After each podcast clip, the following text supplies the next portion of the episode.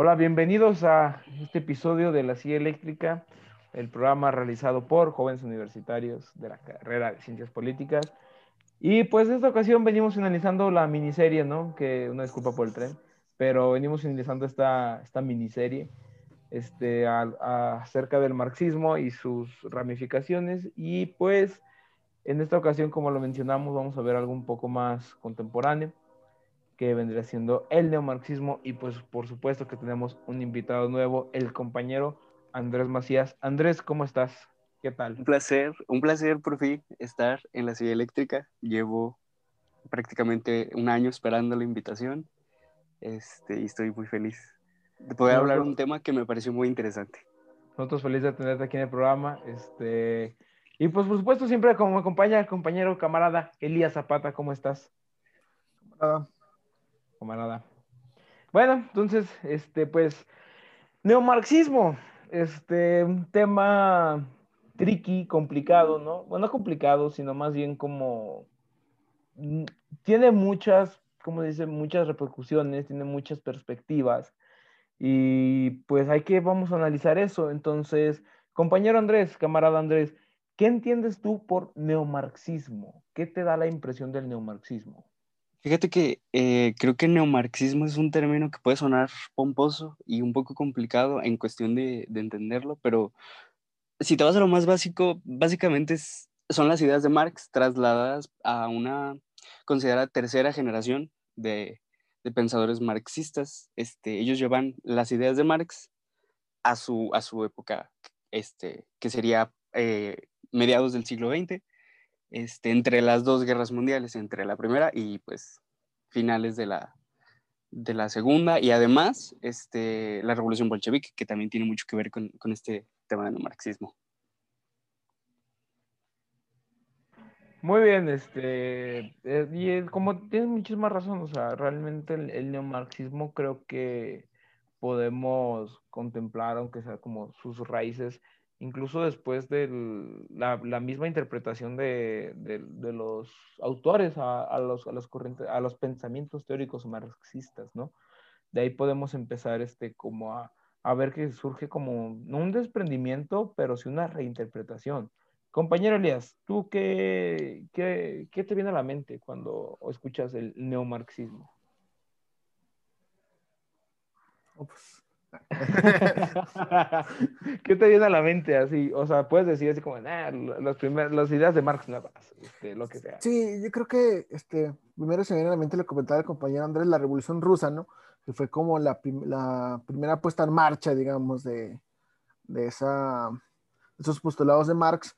Y después, este, la forma en que, lo comentaba también Bobbio, en la que se, digamos, se monopoliza las ideas de Marx exclusivamente a la Unión Soviética, ¿no? O sea, si la Unión Soviética no le daba el visto bueno a algo, no podía ser marxista, ¿no? Ellos tenían la verdad absoluta del marxismo y de ahí se va como, como formando un, nuevo marxismo y ya después de, del desprendimiento de la URSS y demás, este, ya surgen otra vez nuevamente en otra nueva generación, como comentaba el compañero Andrés, este, esos postulados o repostulados o ideas nuevas este, que se añaden al marxismo. Y claro, es muy, muy interesante ver esto, ¿no? Porque vemos que la realidad en la cual Marx propuso este, su no teoría política, este, cuando la propuso realmente era una, era como se dice, la realidad es muy similar a la que vivimos hoy. No es igual, mas sin embargo sigue siendo similar, ¿no? Seguimos teniendo estos estos conceptos de, del proletario, superestructuras, este, capital, capital social, capital de trabajo, eh, todo esto lo seguimos teniendo, más sin embargo, algo ha cambiado. Ha cambiado, creo yo, lo que es la perspectiva que, que ahora estos teóricos le dan a, estos supuestos marxistas, ¿no creen? Prácticamente Marx vivió unos, los primeros pasos del estacionamiento de la burguesía como, como líder, como este, clase dominante. Entonces, es muy difícil ver este, cómo Marx, ver lo que Marx vio, es muy complicado trasladarlo tal cual a simplemente 50 años después de Marx, ya la, ya la, el Estado y cómo se manejaba era totalmente diferente a lo que él vio. Claro que sí, o sea, por, por supuesto, incluso no solamente el, cómo se maneja el Estado, sino cómo manejamos nuestras relaciones económicas, ¿no? O sea, uno con el otro. Y, y, algo que tiene que ver muy importante, este, que es lo que estábamos hablando antes de comenzar el, a grabar el episodio, es la, esta capacidad que tiene el ser humano de, de interpretar, ¿no? O sea, lo que tiene el ser humano como de, de volver a, a, repensar estos mismos, estos mismos pensamientos que ya se han tenido, como por ejemplo la obra de Piketty, ¿no? El Capital del siglo XXI, que ha cambiado, que sigue vigente, que pues en, en su mayoría realmente el Capital sigue siendo un texto muy válido para esta, para esta nueva realidad social en la que nos encontramos, ¿no? Porque aún este, las, los capitalistas, los burgueses, ahora se han convertido en empresas multinacionales. Y estas empresas multinacionales, utilizando las nuevas cosas como son el outsourcing, como es este, eh, eh, toda esta cuestión económica que remarca aún más la división entre el burgués y el proletariado, este, es, es, algo que es muy, muy actual, es una situación demasiado actual. Compañero ¿qué piensas acerca de esto? ¿Crees que el, marxismo, lo que proponía Marx y la reinvención de esos conceptos han ayudado en algo a esta sociedad, a, en, en, realizar su, su realidad? No sé si me explico. Este, sí, primero quería comentar este, que hablabas de las ideas de Marx. Yo creo que Marx, este, digamos, no tiene como un error metodológico, no, no podemos decirlo así, pero ciertamente cuando habla ya de la dictadura del proletariado, le da demasiado, digamos, sentido o demasiada importancia a la base, lo que es la base económica, ¿no? Decía, pues cuando se cambia la base económica, pues este, se llega al que los proletarios tengan los medios de producción, automáticamente también se va a cambiar la superestructura jurídica, política y demás, ¿no? Entonces, y cuando pasó, o cuando se intentó eso, pues no fue cierto, ¿no? O sea, no, no, no necesariamente cambiando la base económica se extinguía el Estado o, cambiaban las formas de dominación, ¿no? Entonces se dejó como la interpretación de qué pasaba después, ¿no? Entonces, digamos, este, Lenin este, da su aporte, Stalin también, y, y va como como una nueva interpretación. Y es, es, eso pasa con lo mismo también, por ejemplo, con el, el, liberalismo, ciertamente pasó algo parecido y después surgió lo que es el neoliberalismo, ¿no? Y creo que ahorita, pues es también, digamos, lógico que surja también el neomarxismo, ¿no? O sea, que... que de, de, hecho, de Ajá. hecho, el, el, neoliberalismo como tal, si tú se lo mencionas a un economista, luego, luego te va a decir, es que no existe, es que no es esto, que es el verdadero capitalismo porque ya nos ha pasado, o sea, realmente este, sí, sí, lo, sí. lo, hemos visto. Entonces, también hay que llamarle a estos como nuevo, nuevas concepciones, ¿no, Elías? Sí, son, son, son, van surgiendo nuevas concepciones.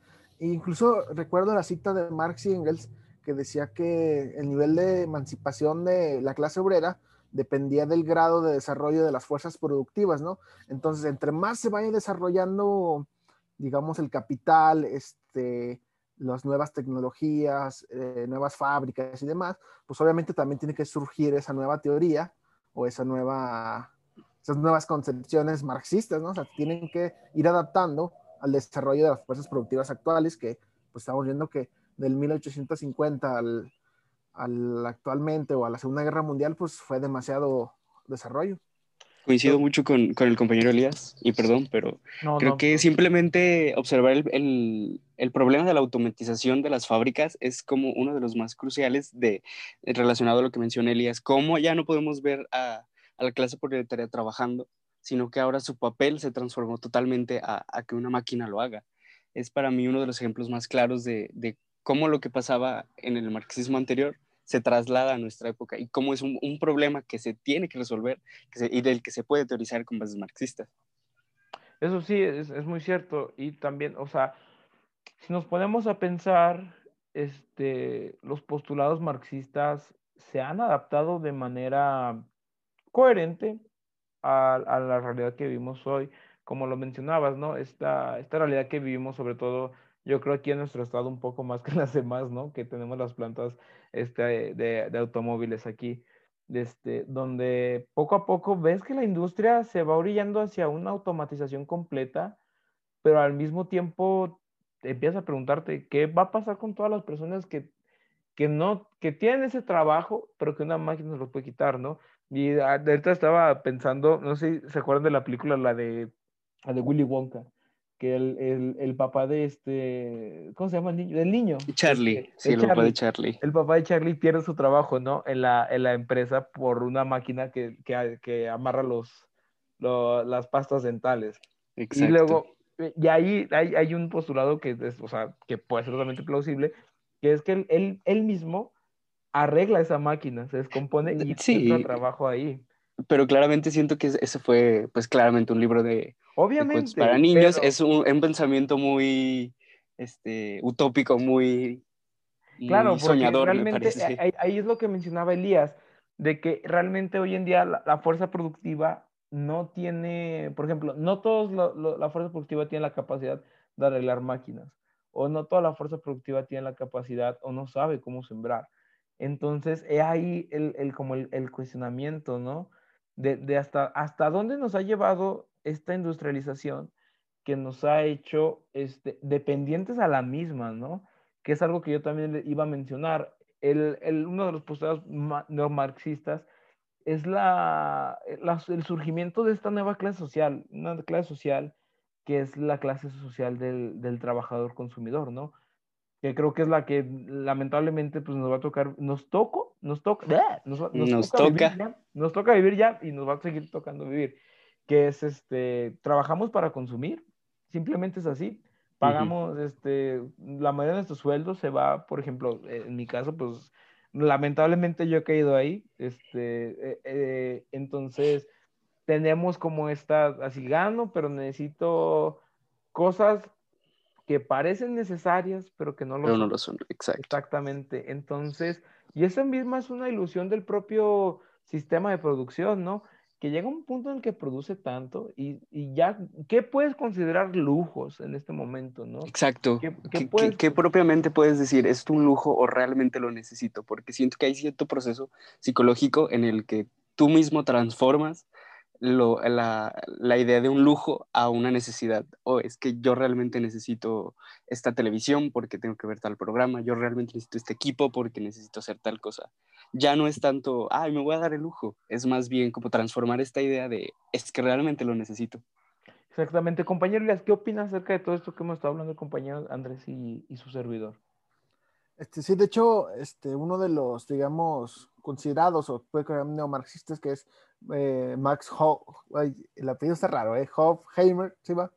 Hoxheimer. Hofheimer, sí. En su libro El Estado Autoritario hablaba de eso, ¿no? Dice que estamos convirtiendo en sociedades de mercado, ¿no? Que todo se mercantiliza, que todo, dice, él, él lo llama como que mercantificar lo inmercantificable, ¿no? Y aquí me recuerdo ahorita, este, que hace unos días, este, estaba ya diciendo que en el, que la bolsa, en la bolsa de valores ya iba a participar lo que es el agua, ¿no? Entonces eso, eso es- ya estamos mercantificando lo que dice y lo, lo que no se puede, ¿no? O sea, estamos poniendo precio mismo al- al- a, la vida, que es, que es el agua, el agua que es la vida. Y pues aquí se ve que las ideas de Marx pues, siguen más vigentes, ¿no? Si- sigue existiendo un, lo que llamaban también un capitalismo de Estado, ¿no? Este, un Estado que sigue estando al servicio de los grandes capitales, de las empresas que comentabas tú, de las transnacionales y demás, ¿no? Entonces yo creo que, que eso, eso- eso es importante, ¿no? O sea, destacar. ¿Ustedes qué piensan de, de esas propuestas de, de llevar a la bolsa de valores la energía eléctrica o el agua o, o cosas así? pues, este, viéndolo desde una perspectiva, de- yo tengo muy presente a Rosa Luxemburgo y, y su idea, su planteamiento me pareció muy, muy adecuado de que el, la izquierda no puede trabajar con la derecha y los socialistas no pueden trabajar con, con el Estado burgués porque ella no ve al Estado sin ser burgués. Ella claramente entendía que quien dominaba era un Estado que apoyaba a los burgueses. Entonces, pues es- estaría totalmente decepcionada de que, de que se llegue a... ¿Qué marxista esto que no se estás estaría mencionando. revolcando en su tumba al escuchar Todos, todos O sea, estarían sufriendo porque dirías que el propio ajá. Marx principalmente estaría retorciéndose en su tumba. No, si lo de Marx surgió por la recolección de leña que era considerado robo, ahora imagínate lo que hubiera hecho si le hubieran dicho, no, es que hay unos señores allá en Nueva York que quieren empezar a cotizar el agua y la quieren cobrar. Y es como, la quieren, no, la quieren hacer parte del sistema de mercado, que eso mucho Ajá. peor. Entonces, este, como mencionaba Elías, o sea, yo realmente creo que ha llegado un punto en el, en el que el, la industrialización, el capitalismo necesita seguir este, tomando cosas, necesita seguir tomando recursos, recursos, recursos, para que el mismo individuo que vive en esta sociedad industrializada reconozca la necesidad de eso como una necesidad y no como un lujo. Entonces, y eso, y eso es el que implicado totalmente en lo del agua, como decías tú, Elias, ¿no? Va a llegar un punto en nuestro planeta en el que realmente el agua se va a convertir en un lujo.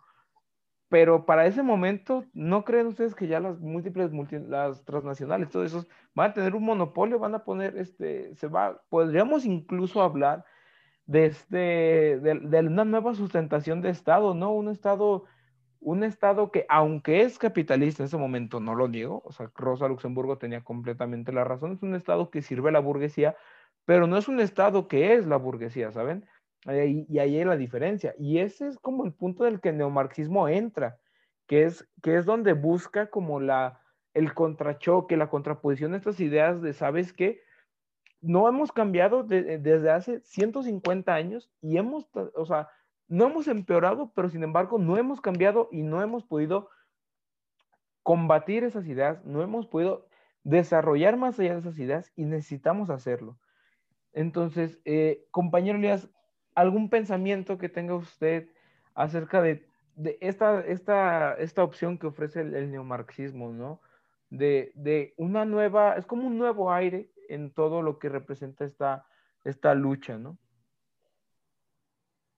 Este, sí, yo creo que este, ya digamos sin el peso de, de, que el marxismo sea el padre de los totalitarismos soviéticos, que puede decir de las dictaduras de Stalin y, y de la Unión Soviética, ya quitando, digamos, ese peso, podemos replantearlo, ¿no? Como incluso mencionaba la lectura del Capital del siglo XXI, ¿verdad? Este, y en la que pues podemos, podemos ver esas ideas del capital enfocadas al, a, nuestro, a nuestro nuevo siglo, ¿no? Al siglo XXI, en el que ya dijimos, se ha automatizado todo, se ha mercantilizado todo, ya, ya uno como individuo, pues ya ni siquiera somos individuos, ¿no? Somos mercancías este, nos ven como mercancías, nos venden, nuestra información se vende, este, ya con las redes sociales y todo, se ha perdido toda la privacidad, ya todo es ventas. Entonces yo creo que aquí podemos, este, digamos, actualizar, este, poner en el, bajo, digamos, los lentes del capital de Marx, pues analizar la sociedad, ¿no? Ver, ver qué está pasando y cómo se puede explicar lo que, lo que ocurre. Claro que sí, y pues realmente eso es, es lo que trata el, el, neomarxismo, que es simplemente reinterpretar a Marx para esta nueva realidad. Compañero Andrés, ¿tú qué, qué opinas acerca de esto? Pues el... ¿Cuál es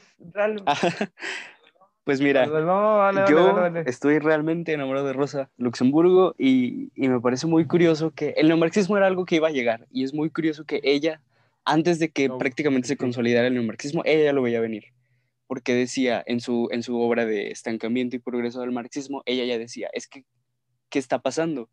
¿Cuál es el problema? El, marxismo no funciona y ella decía, no, claro que funciona.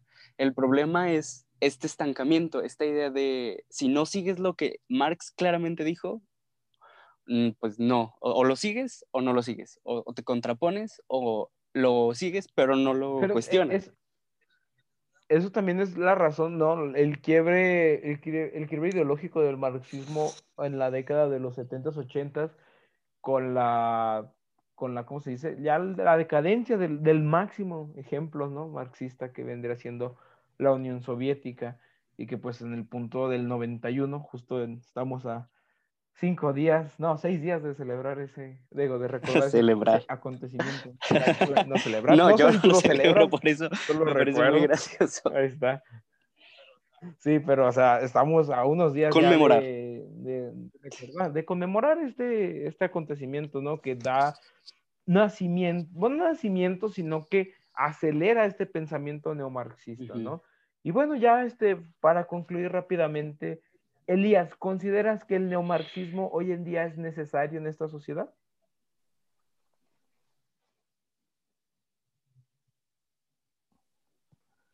No, aguanta, es que tengo problemas de, computadora porque tengo ah, un 1% y se va a apagar.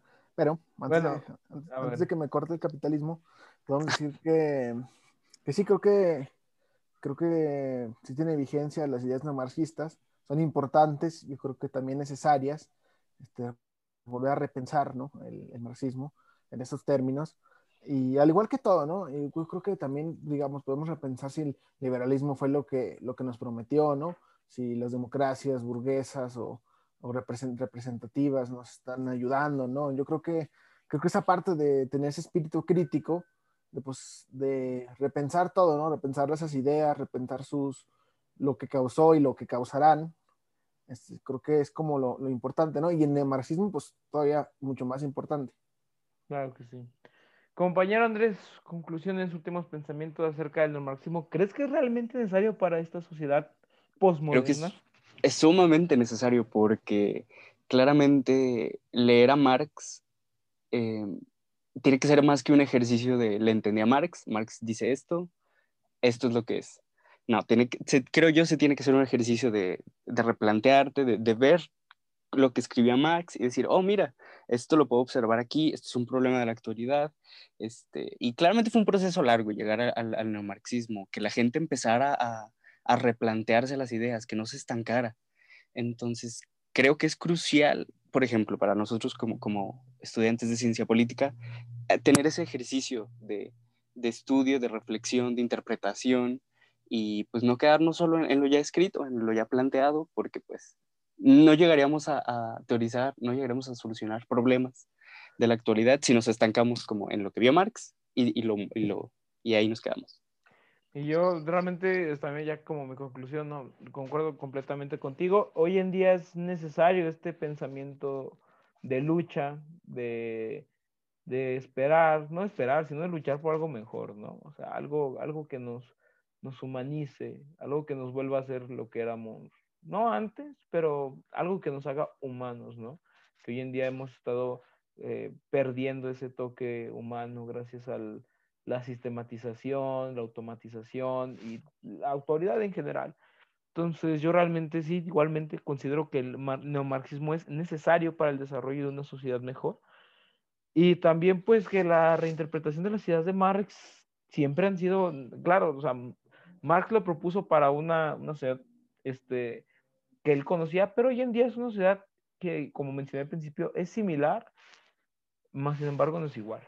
Entonces, ahí es donde, donde debe el neomarxismo este, agarrarse. Ponerse a trabajar. Ponerse a trabajar, por supuesto. Y el problema, hay una cuestión un poquito delicada que, que, creo que nada más así como para mencionar. Este, nos, nuestro deber es leer a Marx y, y empezar desde ahí, porque creo que uno de los fallos, uno de los posibles fallos del neomarxismo es interpretar al que interpretó. Entonces, claramente no nos debemos de quedar en, por mucho que yo ame a Rosa, pues claramente no voy a quedar en, en Rosa Luxemburgo y, y, trasladarla, sino que me tengo que ir desde donde ella se fue.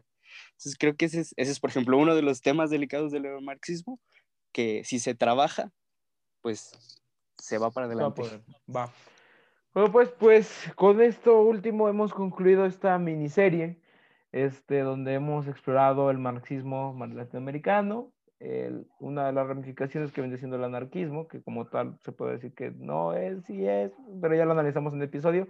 Y concluyendo con este que es el episodio del neomarxismo y pues una vez más agradecerle a Andrés, Andrés, eh, gracias infinitas por estar aquí en este programa. Este, y pues esperamos tenerte aquí un poco más seguido. Yo estoy listo para cuando quieran invitarme. Perfecto. Igualmente, pues agradezco al compañero Elías, que siempre presente aquí, camarada, siempre presente. Y pues véanos en YouTube, Spotify, Facebook, busquen nuestras páginas, denle like y diría suscríbanse, pero pues nada más pueden en YouTube. Suscríbanse. Entonces, este, espero que les haya gustado esta miniserie, sobre todo estos episodios, y pues nos vemos en los siguientes. Hasta la próxima. Bye.